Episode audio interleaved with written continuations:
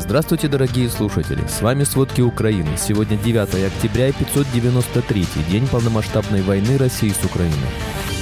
По информации на данный момент, в результате нападения боевиков движения «Хамас» на Израиль убиты не менее 800 человек, ранены около 2750.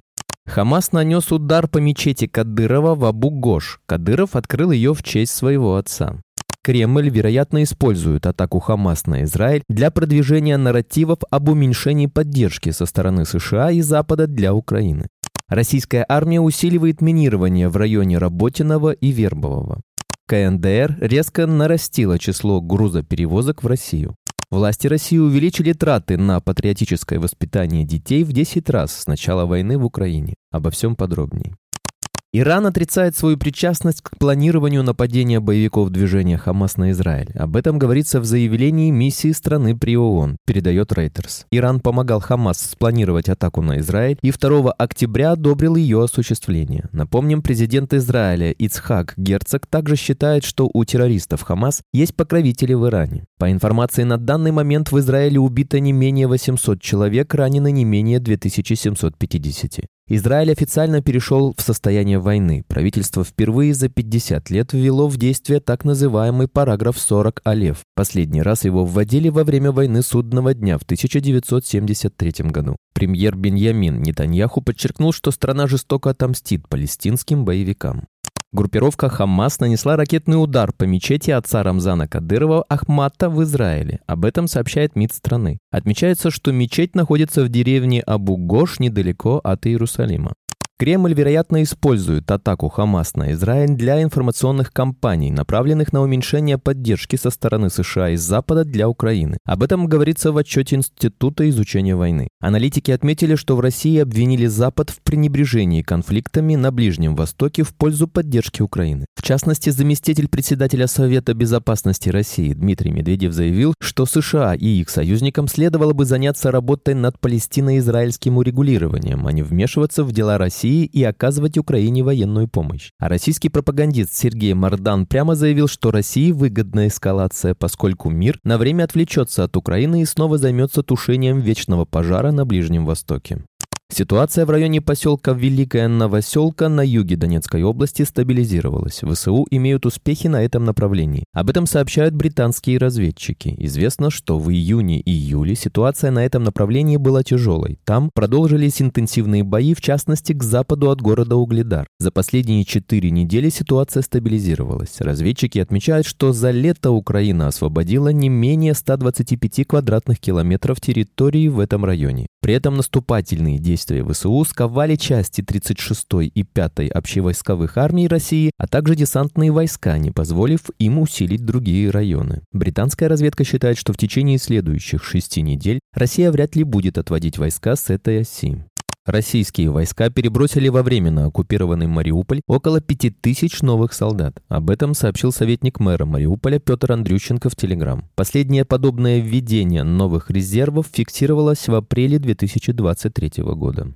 Российская армия усиливает минирование в районе Работиного и Вербового и пытается удержать ВСУ на участках фронта дальше западной части Запорожской области. Об этом говорится в отчете Института изучения войны. Аналитики отмечают, что войска России начали повторное минирование ранее разминированных территорий на линии Работино-Вербовая от 10 до 18 километров юго-восточнее Орехова для достижения тактической неожиданности. Кроме того, россияне ужесточили тактические наступательные операции на нескольких участках фронта за пределами Запорожской области, чтобы растянуть оборону и разделить внимание ВСУ. По словам спикера таврической группировки войск Украины полковника Александра Штупуна, российские войска пытаются зафиксировать украинские силы на Авдеевском и Маринском направлениях и не дать им перебросить резервы на запорожское направление. Так сообщается, что 8 октября украинские войска продолжили контрнаступательные действия вблизи Бахмута и незначительно продвинулись на западе Запорожской области.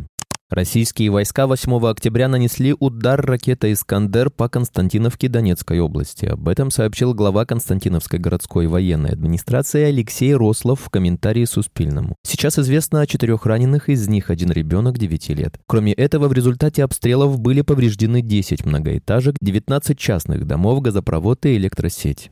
7 октября в крымском городе Джанкой произошел взрыв, зафиксированный местными телеграм-каналами. В результате инцидента над городом поднялся столб дыма. Также жители других районов Крыма, включая Черноморский, Красноперекопский и Джанкойский, сообщали о взрывах. Наблюдались также следы противовоздушной обороны в небе. Свидетели события сфотографировали последствия инцидента в Джанкое, снимки которых опубликованы в местном телеграм-канале «Крымский ветер». Исследователи Beyond Parallel проанализировали спутниковые снимки железной дороги в северокорейском городе Тумманган, что на границе с Россией. Там 5 октября 2023 года было зафиксировано рекордное количество грузовых вагонов, около 73. С большой долей вероятности внутри находятся товары военного назначения. Увеличение поставок произошло после встречи Путина и Ким Чен Ина.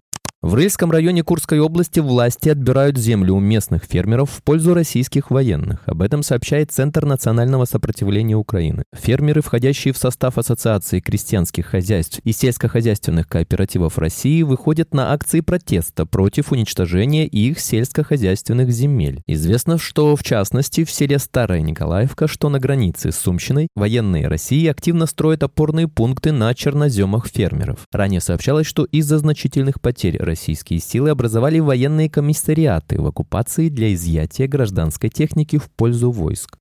Российские пропагандисты распространяют фейковые новости о том, что Великобритания планирует ввести в Украину войска НАТО, чтобы напрямую контролировать проведение военных операций. В частности, россияне утверждают, что Лондон будет прямо участвовать в планировании операций на Черном море и в Крыму и будет контролировать их проведение непосредственно из Украины. Министр обороны Великобритании Грант Шапс заверил, что в долгосрочной перспективе британские инструкторы будут обучать военнослужащих ВСУ на территории Украины. Впрочем, о проведении проведении боевых операций речь не идет. Такие учения уже проводятся на территориях стран-союзников, но Шапс предположил, что в будущем программу можно будет переместить в западные регионы Украины и считает возможным открытие филиалов британских оборонных компаний непосредственно в Украине.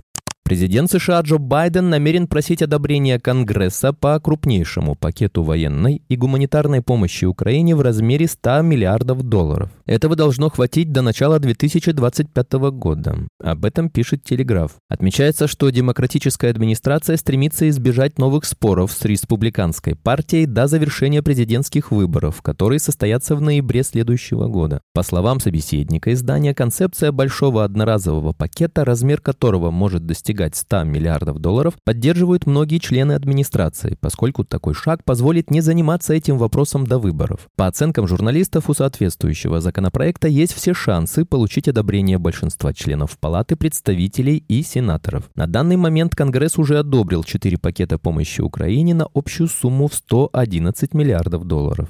Министр культуры и информации Республики Казахстана Аида Балаева заявила, что в планах государства увеличить долю телевизионных и радиопередач на казахском языке до 70%. Эта норма заложена в законопроекте о масс-медиа, который сейчас обсуждается в Казахстане, пояснила чиновник. Документ предусматривает, что с 2025 года доля казахского языка на ТВ и радио будет ежегодно увеличиваться на 5%. По ее словам, в настоящее время доля контента, произведенного на государственном языке в СМИ, превышает составляет 80%, а более 80% населения Казахстана овладели государственным языком. Сейчас в речи страны доля казахского языка составляет 50%, это было заложено в предыдущем законе о СМИ в 1999 году, а остальные 50% русский язык. Отметим, согласно Конституции Казахстана, государственным языком страны является казахский, а русский имеет статус официального. Русский язык разрешено использовать в государственных организациях и органах местного самоуправления наравне с государственным государственным. В большинстве городов страны русский язык доминирует, несмотря на то, что казахи составляют почти 70% всего населения Казахстана. Правительство России в 2024 году намерено выделить 45,85 миллиардов рублей на патриотические проекты для детей и подростков, следует из проекта бюджета. Почти 25 миллиардов рублей достанутся созданному в декабре движению первых, которое президент Владимир Путин предлагал переименовать в «Пионерию». Из них 7 миллиардов будут направлены на вовлечение граждан и организаций в систему патриотического воспитания детей и молодежи. Еще около 9,6 миллиардов получат региональные отделения. При этом часть средств движения сможет распределить на любые проекты по своему усмотрению. В организации отказались сообщить РБК, на что они планируют потратить бюджетные деньги. Общий объем финансирования движения первых будет сравним с годовыми доходами бюджетов бедных регионов, таких как Калмыкия 24 миллиарда рублей или Еврейская автономная область 20 и 4 миллиарда рублей, а также кратно превысит расходы на ряд ключевых госпрограмм и федеральных проектов. Спасибо, это были все главные новости о войне России с Украиной к этому часу. Помните, правда существует, а мы стараемся сделать ее доступной. Если вам нравится то, что мы делаем, пожалуйста, поделитесь этим подкастом с друзьями в России. Также, если вы хотели бы помочь нам делать материалы еще более качественными, пожалуйста, оставляйте фидбэк. Это очень важно для нас и для распространения правдивой информации. До встречи.